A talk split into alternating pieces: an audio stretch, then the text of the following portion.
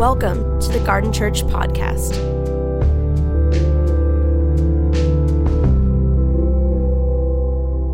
All right, are we awake, church? Can we go in? Can we just grab the Bible? Let's go.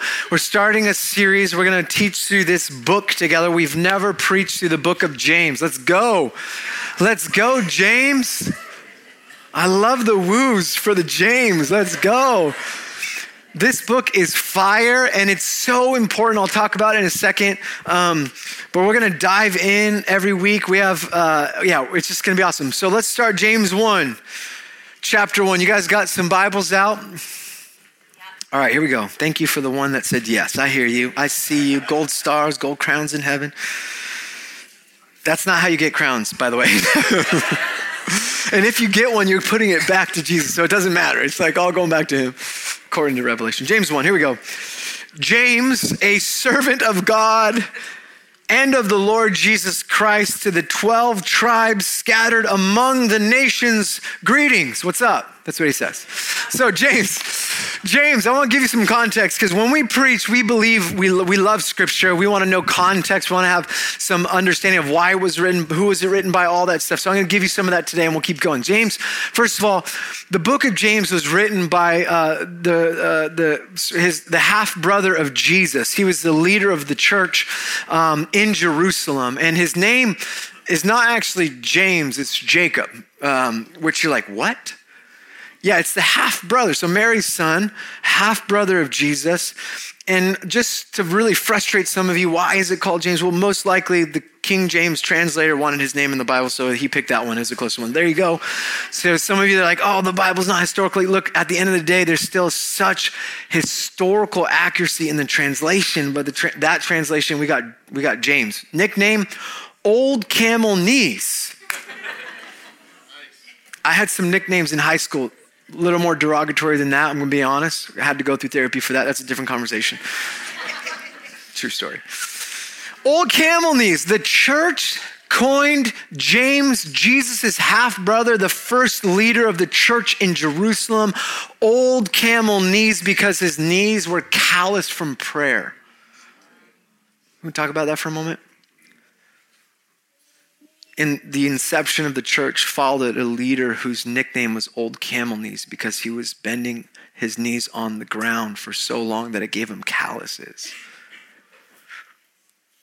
What kind of church are we today when we base leadership off skills and talents and not character or the pursuit of Christ?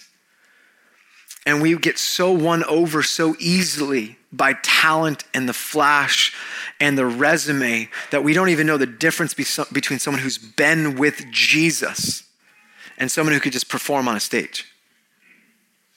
I want to follow Old Camel Knees.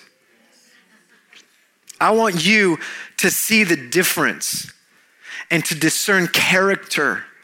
I want you to follow leaders that are on their face before the Lord, not as a show, but because they just want to be with Jesus. You need to know the difference between performance and someone who's in the presence of God.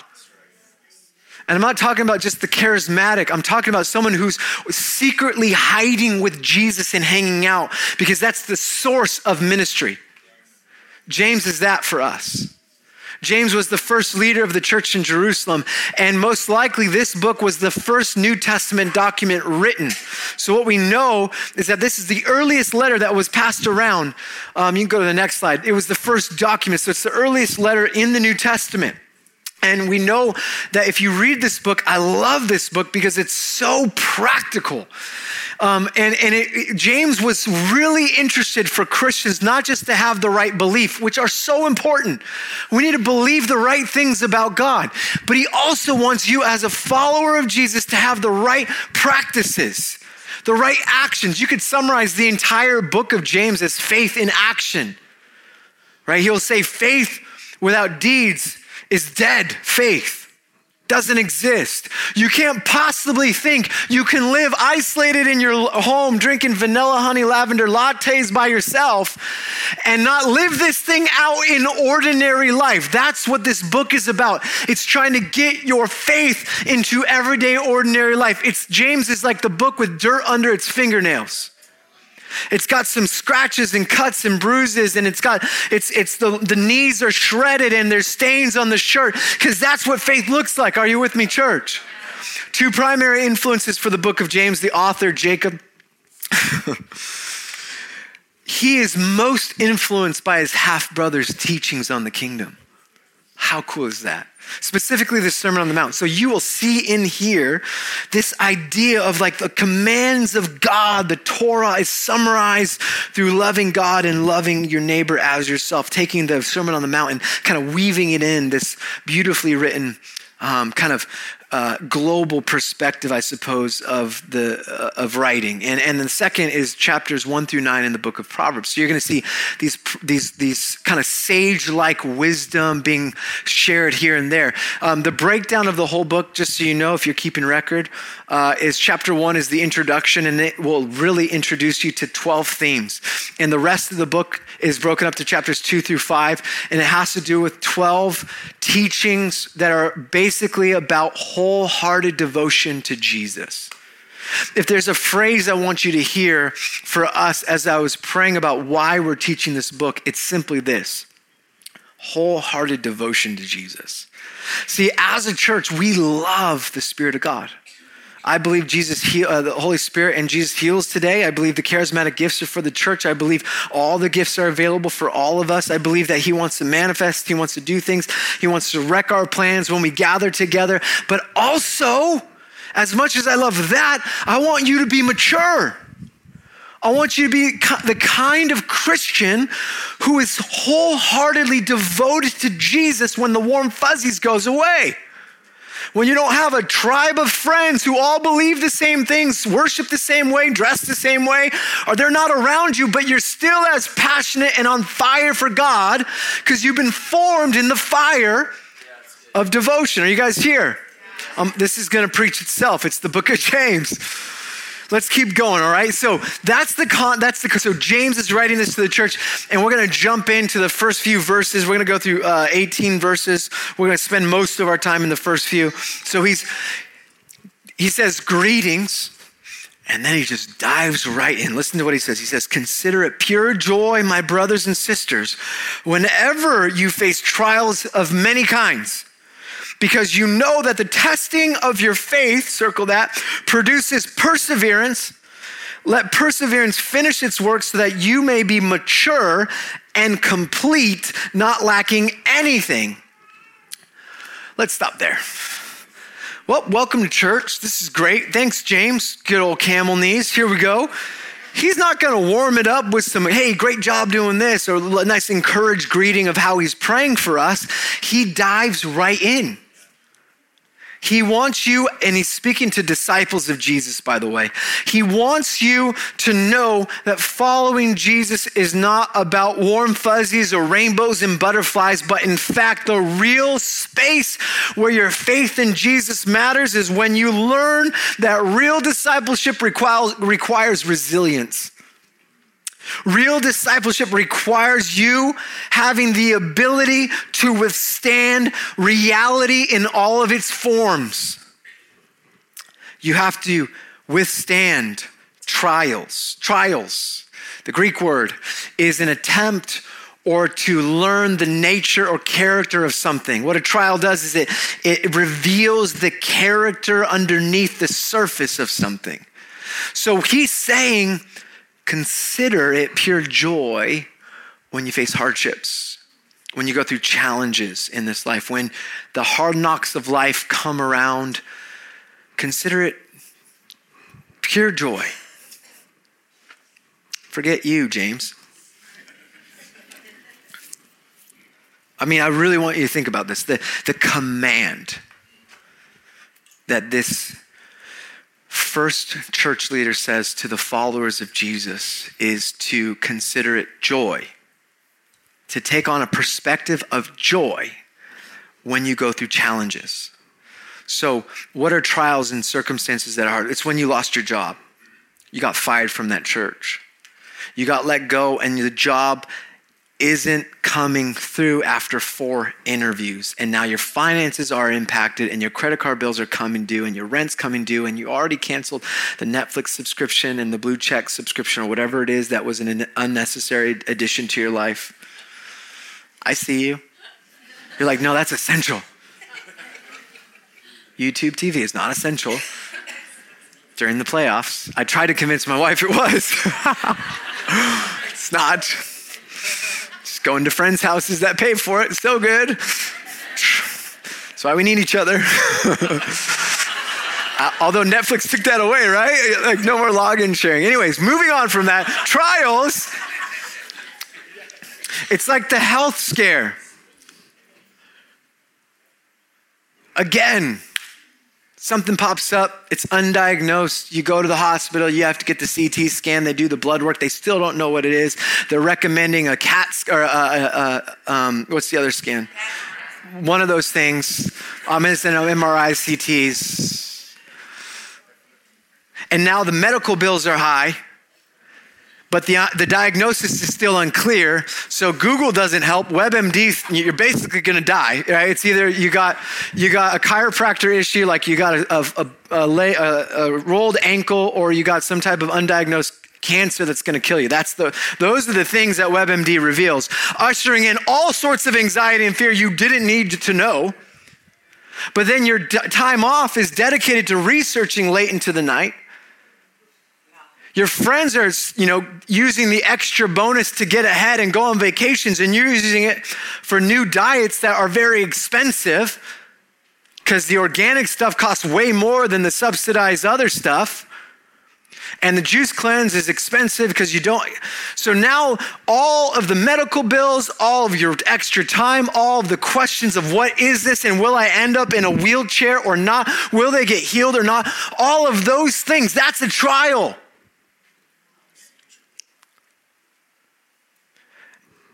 And James says, well, consider it joy when you're going through a medical crisis that doesn't have a diagnosis yet. When your friends abandoned you and created a little subgroup and now exclude you, and they have a little group chat and they're doing their little comments and it's a hashtag about you. When you feel that they used their power and they abused you and no one is going to stand up for you. Joy. Come on, James. Like, warm us up a little bit, Like, talk about the good stuff first. No, but this is the point. This is where your faith takes root. This is the environment for the material of eternity. If you don't get this, that your faith requires you to live in reality and embrace these things, you will recognize you will not have a place to stand in the heaven that's to come. This is the tool that forms you into the image of Christ that will last forever. This is the substance where you breathe in kingdom air, because in those circumstances, you withstand the threat to your faith, which is to doubt, which is to question, which is to live in fear and anxiety. No. James says, no. The perspective you will have is joy. You're going to choose it.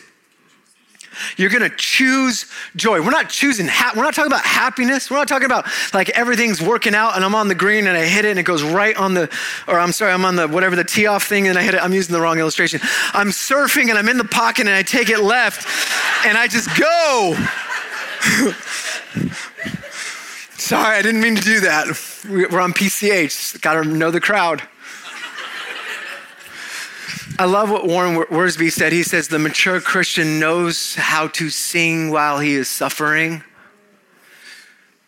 The whole book is about this, being the person that sings in suffering. As disciples of Jesus, you must see the world through the lens of heaven. This is what he's getting after. Let me talk about how we choose joy in a second and this whole thing about trials. But I was reading this recently and it's really interesting. It's like James is saying, be like buffalo, not like cows. So the cows, if they sense a storm coming in a herd, they see it coming over the mountain from the east, they will run to the west, and the storm will eventually catch up. And while they're running, they'll just experience the pain of the storm longer and longer and longer, and they get exhausted. Buffalo wait.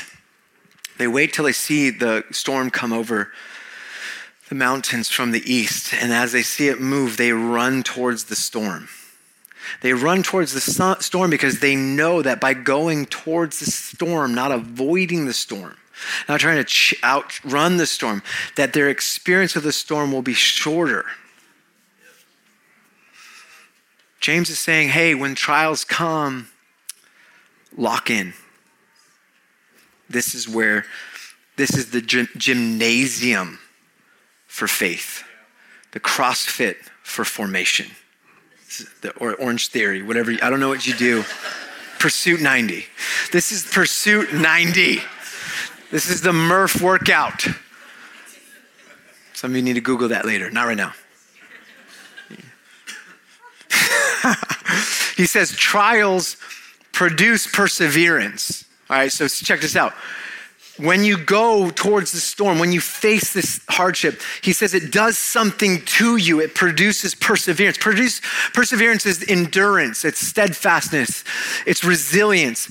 And he says that resilience, that endurance that you develop only in trials and challenges, only when the prayers are not answered, only when you don't know where the miracle's coming from, when you stay in it, when you hold on to your character, that produces something in you. And when you what it produces is this ability to be perfect, is the word, or mature or complete. He says life's trials produce endurance, and those hard knocks of life can make us perfect. This is the word in Greek, perfect or mature. Go to the next slide. James uses the word perfect or mature 7 times in his letters. And in this letter, And in the Hebrew, the idea in the Greek as well, what he's getting at is it will produce not just maturity or perfection, he's getting after wholeness or integrity. So in a world where we will live as fractured beings, we will live saying that Jesus is Lord and raised from the dead, we live fractured when we choose to live our lives outside of that belief. He's saying, no. Perseverance will produce the kind of character that makes you whole. You become the kind of person that God intended you to be in the first place. Maturity is about a balanced life where your beliefs and your actions are congruent. I mean, this is the problem with church leadership in general, right? Where people say things on stage, but their lives look differently. Congruence.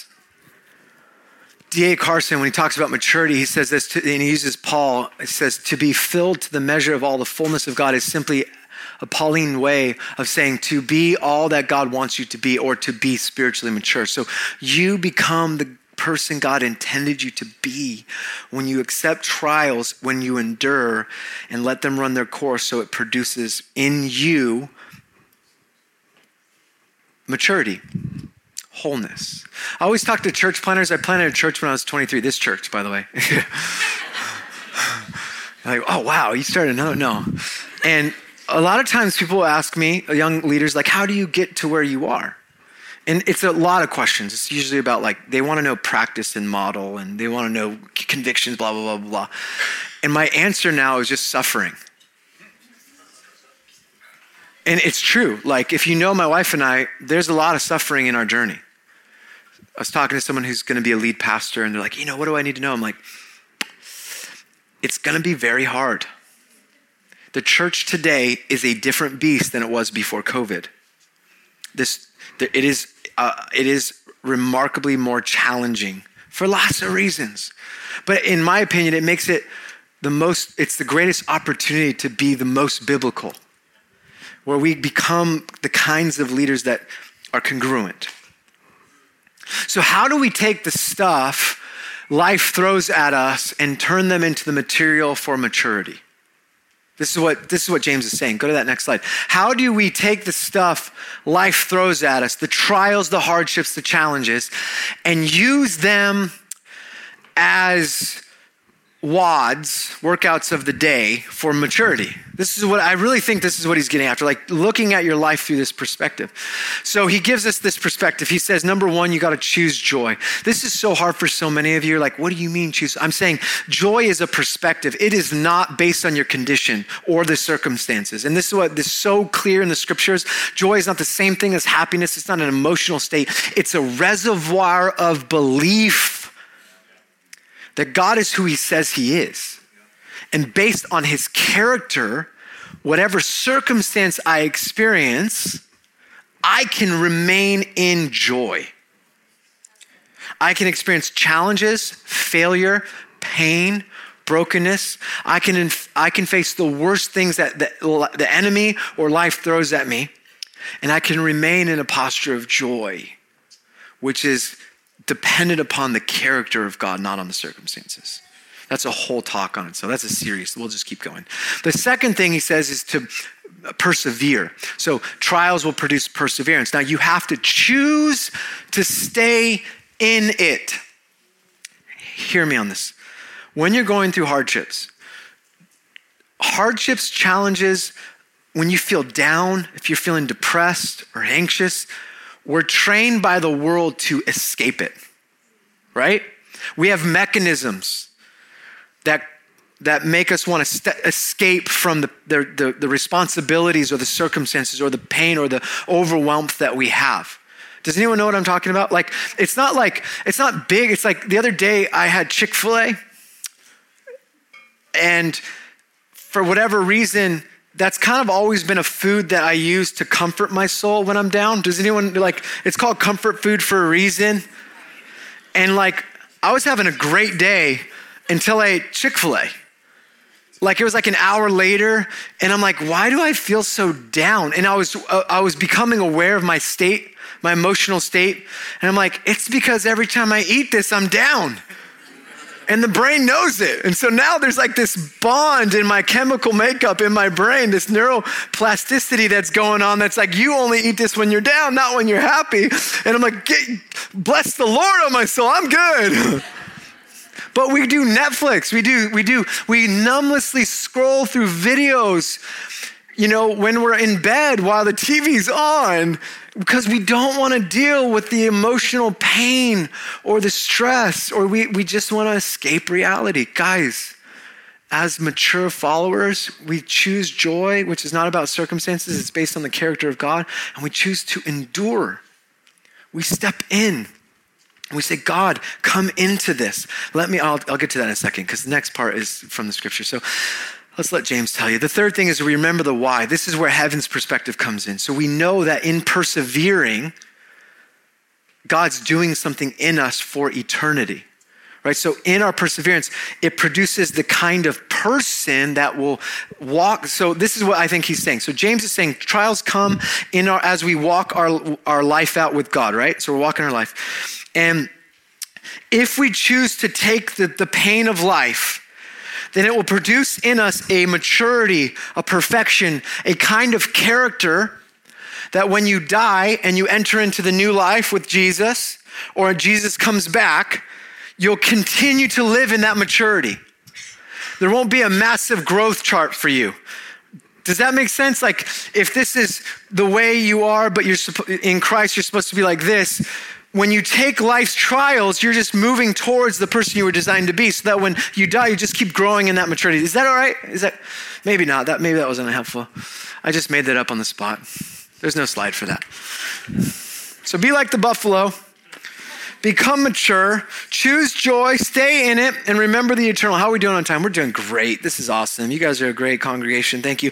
I love what Charles Spurgeon says. He says, in shunning a trial, we are seeking to avoid blessing. This is that perspective. On the other side of trial is blessing. It's you becoming a better, the truest version of yourself. This isn't self-help. This isn't follow Jesus and your life becomes better. This is recognizing that you have a choice. You can see that as they come, it's your time to grow. Or what Scott McKnight said, he says, to consider trials as an occasion of joy involves an act of faith, does it not? For instead of looking at the trial, the Messianic Jewish community is instead encouraged to look through the trial to its potential outcome. See this issue through the lens of heaven. God works out all things for good for those who love him. So hard knocks of life become a space to develop for spiritual maturity. And here's the question. So now James leads us into giving us some practical things. Let me keep going. So go to verse 5. But James says, essentially what he's going to say is if we are unclear on how to respond, if we don't know how to respond to a circumstance we're facing, to a trial, to an issue, he's going to say we ask for wisdom, right? So the way to wholeness is through wisdom. James chapter 1, verse 5, look what he says. He says, verse 5, if anyone lacks wisdom, you should ask God who gives generously. So again, this is a perspective of heaven that you need to consider. Do you think God is a loving God who delights in you, who wants good things for you, and who gives generously? Or do you think he's angry and disappointed and judging you all the time and waiting for you to mess up and write you a ticket? Your perspective of God is so important for your maturity in Christ. You have to know you're his beloved. And that daddy, what did I say? Your dad. Oh no.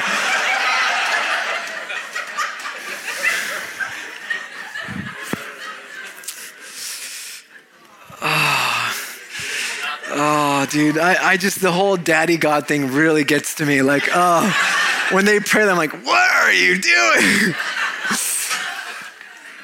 My kids call me daddy. When I talk to my boys, I'll say, daddy loves you. Like, and I have this conversation with Ezra all the time because I'm in a point of parenting where he'll operate his free will with power. And there are things that I withhold from him because it's not in his best interest. He has no concept about PG-13 or rated R. Like, he's just so fascinated by the ratings. Like, what's after? I'm like, is it as scary as that? I'm like, it's not as, yeah, it is, but it's not. Like, he doesn't understand that I understand. I've experienced the evils of this world. I've experienced the trauma and pain, and my job is not to withhold that, to shelter, it's to protect and honor and guard. And so the question I regularly ask is, Ezra, do you know that I have your best interest? That all I want for you is the greatest joy in the world. So if you don't have that view of God, then it doesn't matter.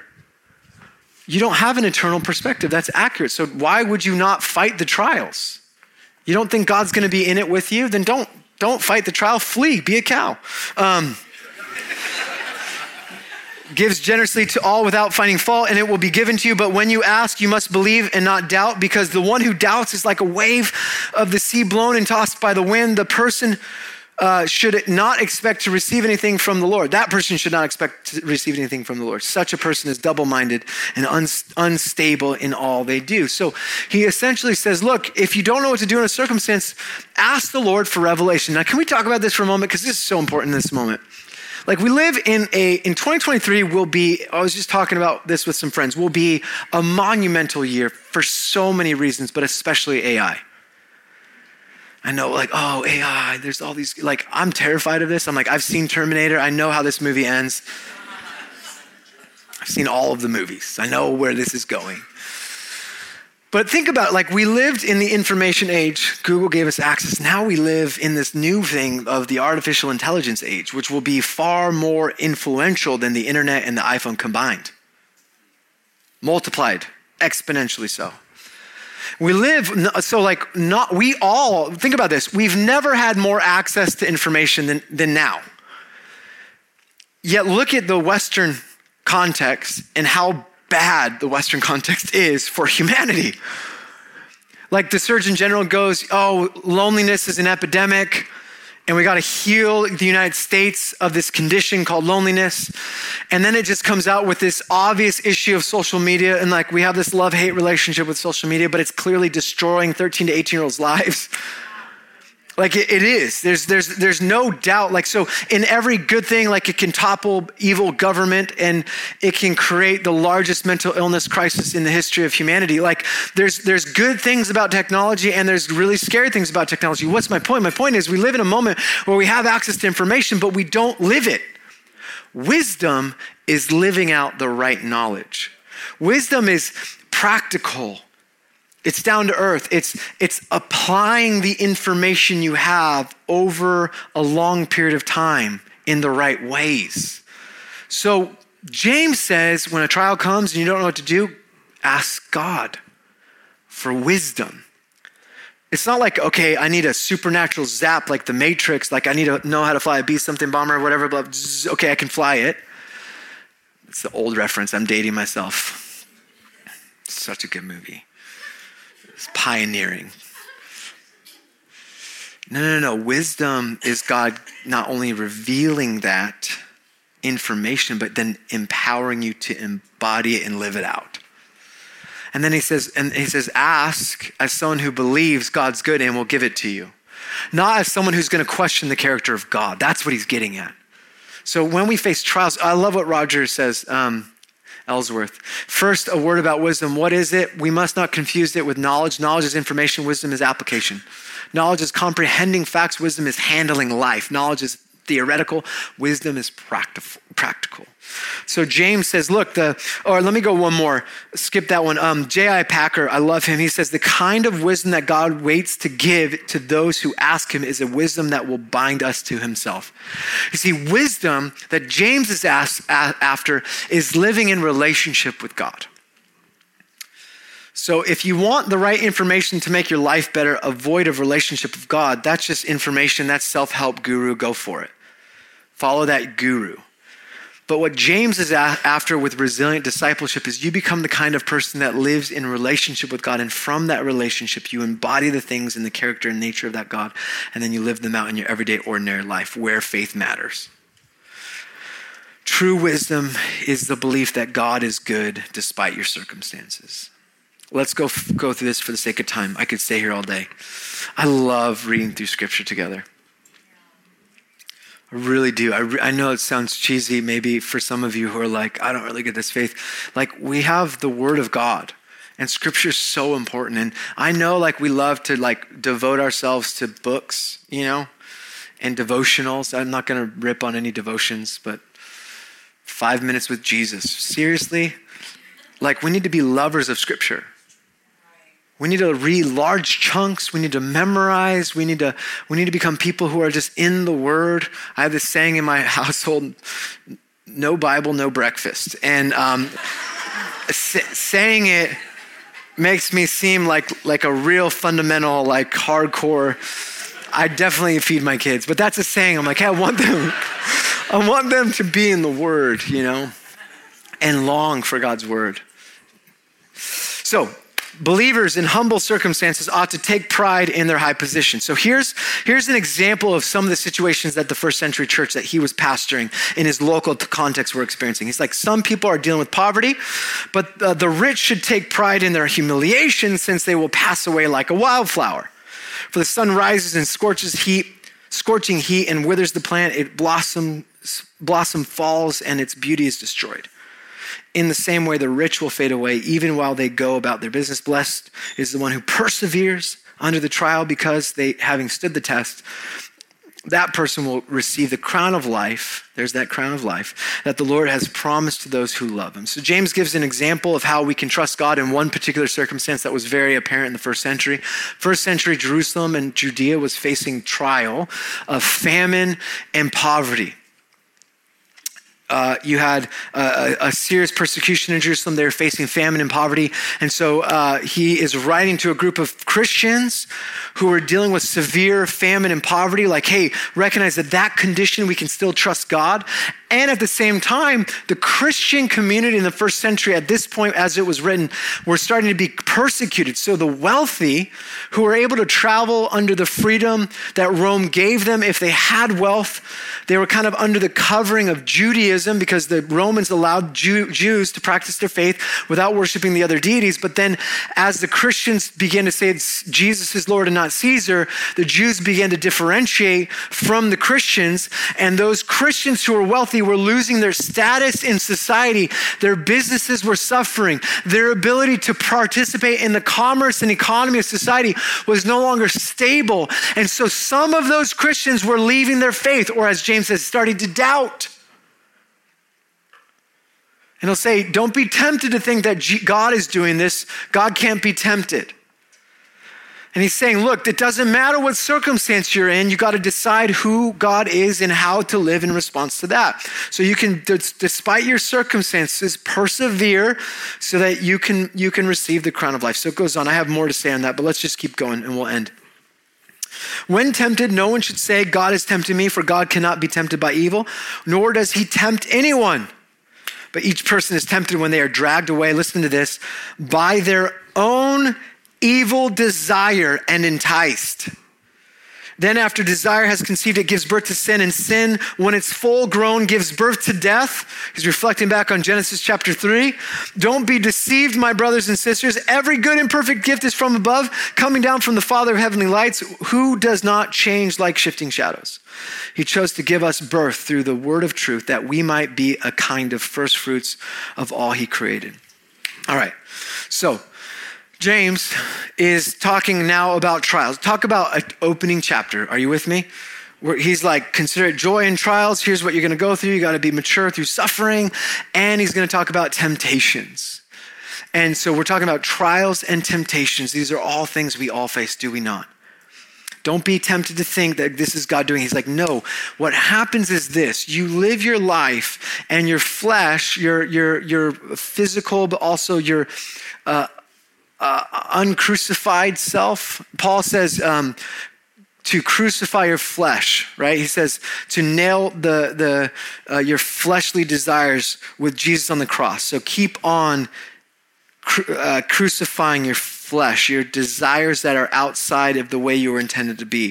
And he says what happens is we're tempted by those desires. So the enemy comes, Satan will come and tempt you to act out of the maturity that you are, to act out of your real self, the self in Christ.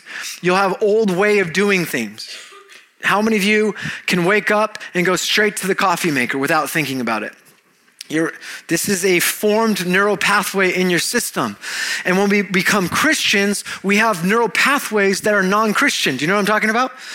And so we will naturally go back to those desires.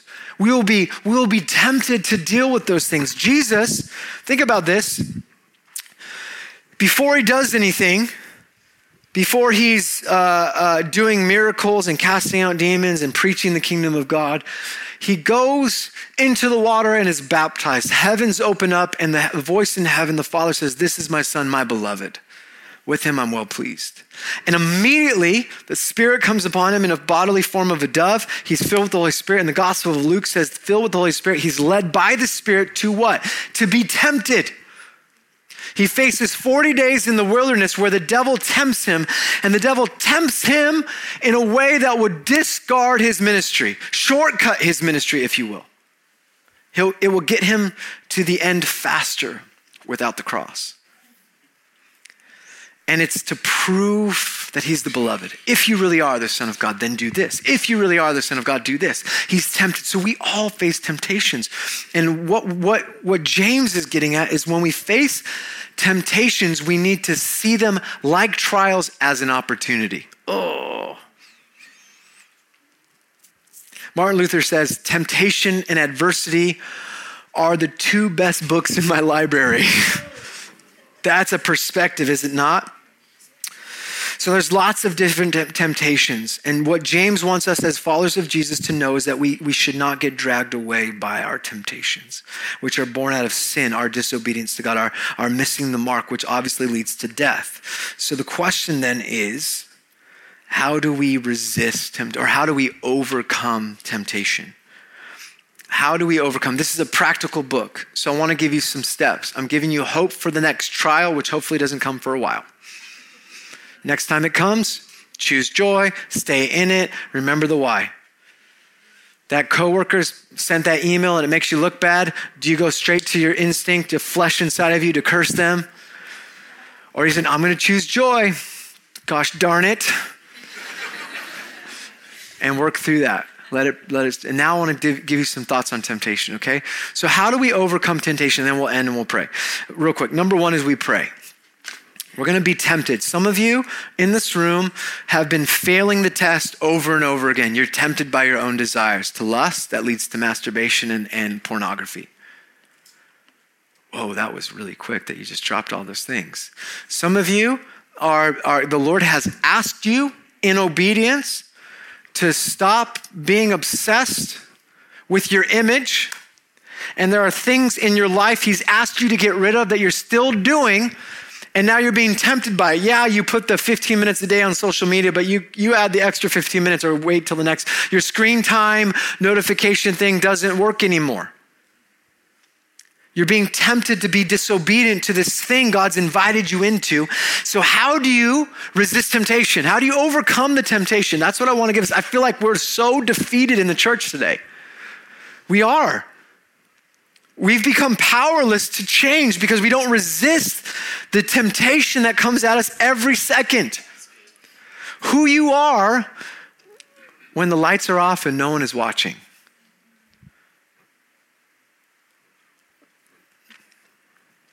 This is the area God is after in formation. So number one, we pray. This is from Jesus. Matthew 6, verse 13. Jesus says in his famous prayer, the Lord's Prayer, and lead us not into temptation, but deliver us from the evil. And if Jesus prayed, we should be praying. When temptation comes, Lord Jesus, help me.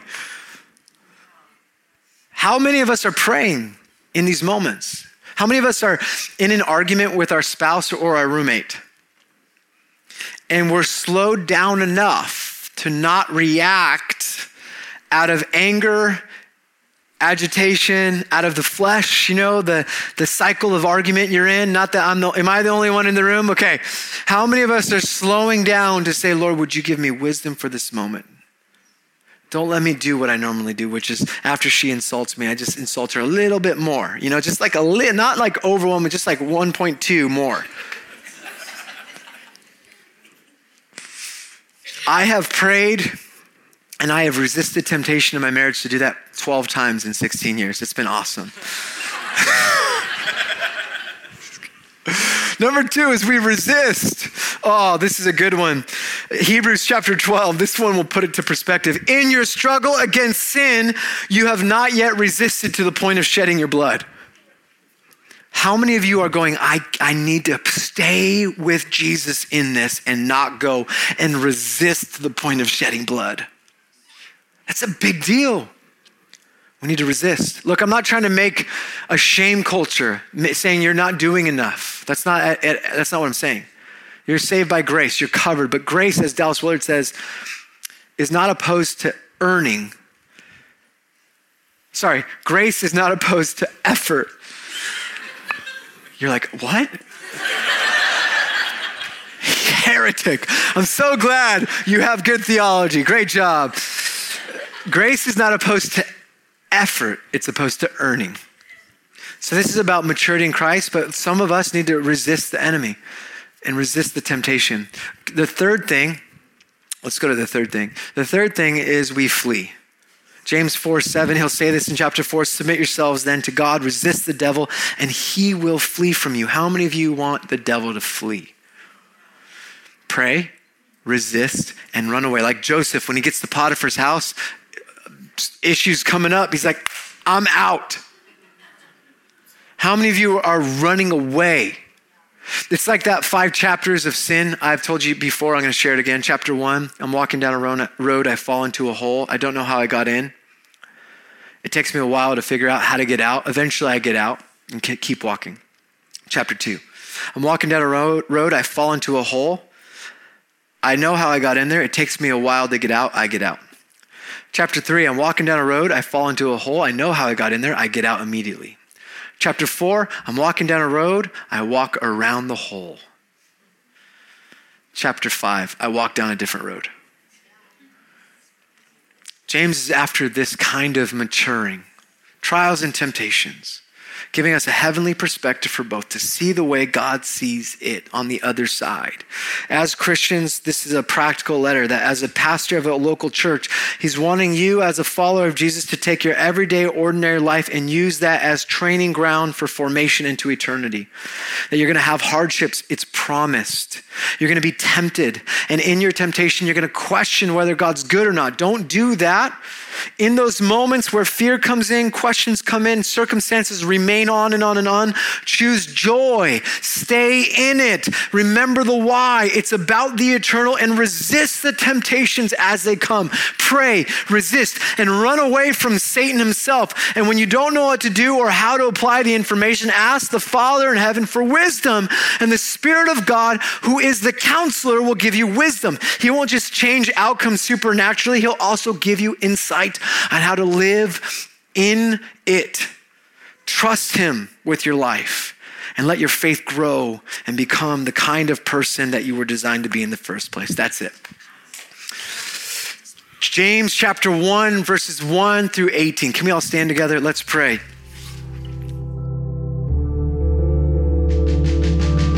Thank you for listening. For more information, please visit garden.church.